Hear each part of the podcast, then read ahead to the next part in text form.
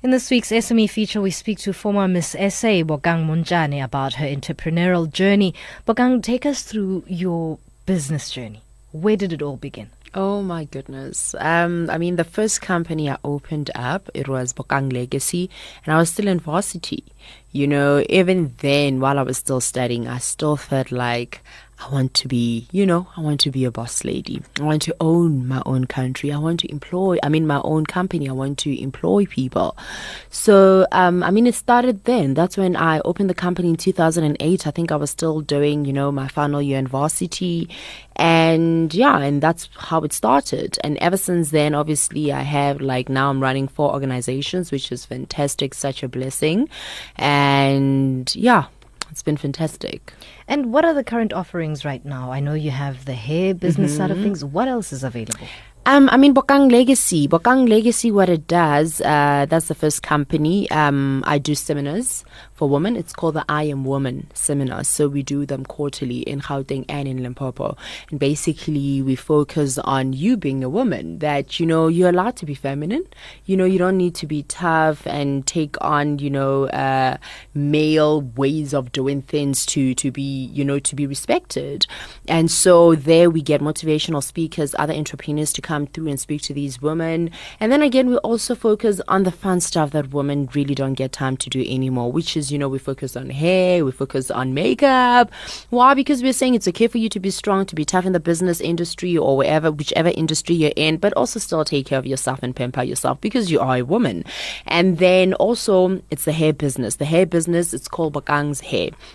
So that falls under Bokang Legacy as well. And the reason why I started that is that the hair industry in our own country is owned mostly by Chinese and Nigerian. And I keep saying why? Why, why, why, why? Why can't we take hold of this industry and, and you know, we start selling the hair? to each other. Why? And and so I realized that there's still a little gap in the market. And then I thought to myself, why not? And people sometimes usually, you know, um, they want a brand they can relate to. So if I'm coming as a former Miss South Africa, I'm Bokang. I've been wearing weaves for a very long time, you know. and so it's it's it's I feel like it just went hand in hand with everything that, you know, I stand for. And then I have SB Powerhouse, which I own with my partner, and that's an events company as well. And we do a lot of events and and then there's Pulse TVF, and um, that's a production house. So I do production for SABC. I hope I can say that. I think you guys. yes, you're more I than think welcome. you guys are. So yes, I do uh, productions for for SABC. One of them is Zaziwa, which is very popular, and it's been great. It's been fantastic because um, you know the the response you get from people when they love your show. You know, for me, it's more it's more than just entertaining, but it's also making people's dreams come true because we get these young people who just want to be presenters, they want to be on TV, and I feel like I'm part of the journey of giving them that kind of an opportunity. So I feel great about that. And of mm-hmm. course, the last one is Bokang Montjane Foundation which for me is the most important out of all the, the, the, the, organizations I run because it's just the closest to my heart. Um, what I do with my foundation, I have what we call the Dare to Dream campaign. Okay. So the Dare to Dream campaign, we go to schools, we speak to young people. You know, first I get young, inspirational people to come through to tell their stories because young people just want to know, guess what, Bokang Montjane is just an ordinary girl from Limpopo and she became Miss South Africa. My goodness, so can I. I can be anything I want to be in the world. So it's just giving us, the public figures, an opportunity to tell our stories, you know, because kids want to relate to you. Mm-hmm. And then aside from that, then, you know, I have amazing partners, Bo, loveLife, NYDA, people who just feel like we want to come on board and be a part of this great initiative. Mm-hmm. So it's just basically going to schools and touching lives. And then we have the Bokang uh, Montjane Foundation camp as well, where by the end of the year we take girls away and it's just that focusing on teenage pregnancy as well, you know, sex education, career guidance, and yeah. So those are some of the stuff I do. It's a big bag. It is, but I'm loving it. Mm-hmm. I think in each and every single uh, company, I'm doing I'm doing what I love. Yeah. You know, so it's not really exhausting or tiring. Of course, there's always challenges, but it's just one of those things of you know, I wake up with, with an oomph mm. because hey, I'm doing what I love and it feels good. Now, you mentioned the inspirational side of what you get mm. from all the projects that you do and it's it's lovely to see somebody who actually has a whole lot of projects that they have their hands in what do you make of the current SME space in South Africa The current SME space in South Africa? Is it an entrepreneurial space that we need to still be encouraging mm-hmm. as opposed to teaching our young to go to school to become a doctor as opposed to become a doctor with your own practice? You know, for me, I feel the biggest gap when it comes to our education system, even in varsity, is that you go to school and you are you study whatever it is you're studying, but you're not taught how to run your own company. You know, I mean, now I'm a mom and I look at, you know, somebody who's a simple pediatrician. I take my child there all the time. You, you go to university and that's what you study, mm. but nobody teaches you how to run your own practice. You're not taught that in university. And for me, it's such a big problem. When I did PR at the University of Johannesburg, nobody said, Bokang, uh, this is actually how you can run your own PR company. And for me, I feel there's still a huge gap. I feel, especially with our situation in our country, we need to be more entrepreneurial in terms of varsity studies. We need to teach our young people to be entrepreneurs. And I think also, you know, um, working with young people, I, I feel our young people have a level of entitlement. Like, I'm deserving of this. I'm deserving of a job. I'm deserving. Now we need to start teaching our young people start your own you know, try and start something that you absolutely love. And instead of going out there and complaining about the unemployment issue in our country, be part of the solution and say, I'm going to start my own company and I want to help in that area and I want to employ so many people in my company. So, in terms of that, I really feel there's a huge gap. Yeah. Yeah. And when it comes to female representation, particularly mm. in this space, what are your views around that? I think we still have a long way to go. I think we really have a long way to go. I mean, I, I, I will take, for example, just you know, being Miss South Africa, you become Miss South Africa and you work with so many organizations in your year. For example, the sponsors, people who are part of your lives, and most of them, the top positions, it is white males you know, um, and for me, it's such a huge problem. I feel we still have such a long way to go in terms of getting our females in the right positions. And it doesn't mean we're incapable. We are, most mm-hmm. definitely. I just feel, you know, I think, you know, people are still not really that open to change. We talk about it and we say, yes, transformation, this and that. But yeah, it's, it's really, you know, for me personally, I just feel like it's, it's, it's happening at a very slow pace. Now, what would you say to a young entrepreneur who wants to make the jump? Without the, the experience and without uh, financial backing, which is some of uh, the, the mm. issues that come mm. up when you speak to entrepreneurs who want to leave their jobs and start mm. something of their own would you say the monetary value or the monetary start is important there? I think it's very, very important. But what I would say is, firstly, there's a lot of institutions and organizations in the country that are actually there to assist young people. They just don't make a lot of noise about it in terms of these companies or these organizations don't say, hey, we are actually here, we can actually assist you. So I think the first thing you need to do is obviously make a lot of research. I personally would say I really struggled when I opened my company while I was still a student uh, because I didn't have the capital to do a lot of things. So what did I do? I was giving modeling, acting, and uh, public speaking lessons. You know, and what I did was I went to my varsity and I said, I need this arts room. I need to use it so I can start generating income for myself, and I'll pay a certain month, uh, a certain amount. You know, but what I'm saying is, it took my title for me to to have all these other opportunities you know open to me but not every single girl is going to be a miss south africa mm. you know and so what you need to do is um, I would I would advise you have a job, have a full time job. Because what people don't know is that even after I Miss South Africa, I went and I worked for a mining company. I made sure that I had an income every day while I was still working mm-hmm. on my other company so they can start generating money and I can start having that income. And I think a lot of young people, we become so hasty in making that decision. We leave our jobs. You know, we just want to leave, you're miserable yeah. and you just want to start your own thing. No, no, no, no. My advice would be continue working so you do actually have that certain amount of money that takes care of your monthly expenses mm. while you're working on, on something else. I mean, that's how you can actually get rich. That's how you should do it. You know, do not leave your full time job and and then just focus because it's a long, it's it's it's, it's extremely hard. Mm. It's really really hard, especially when it comes to the capital because you actually for every single business we all know you actually need a certain amount of money to start a company. Yeah. So I would say have your full time job and and work work through the night if you have to. You know um, i've worked you know like i'm saying when i worked for for a mining company i worked for a very very you know wealthy person and um, I would get an email at three o'clock.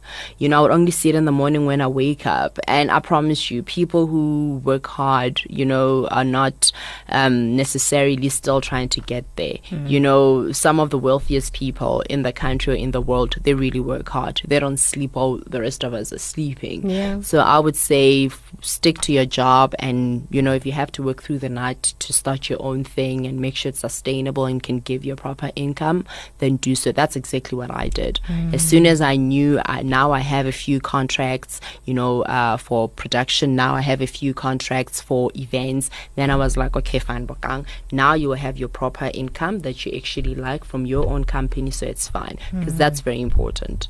Any challenges in this journey?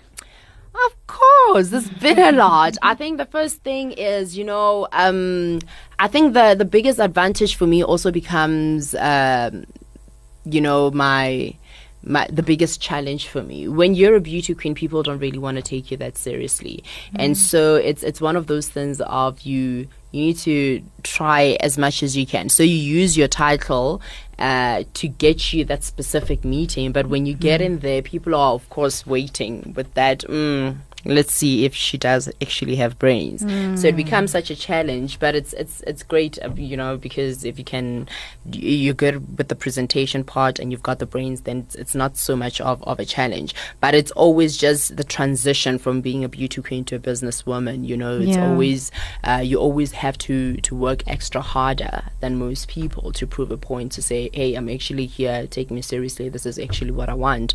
But if you're smart enough, you can always do that while you're still in South Africa Africa. So people get to know you and know what you stand for. Mm. Because immediately after that, then people start saying, we want to work with you. Now, you know, Sun International doesn't own you anymore. We want to work with you because we saw this and that in your in your year.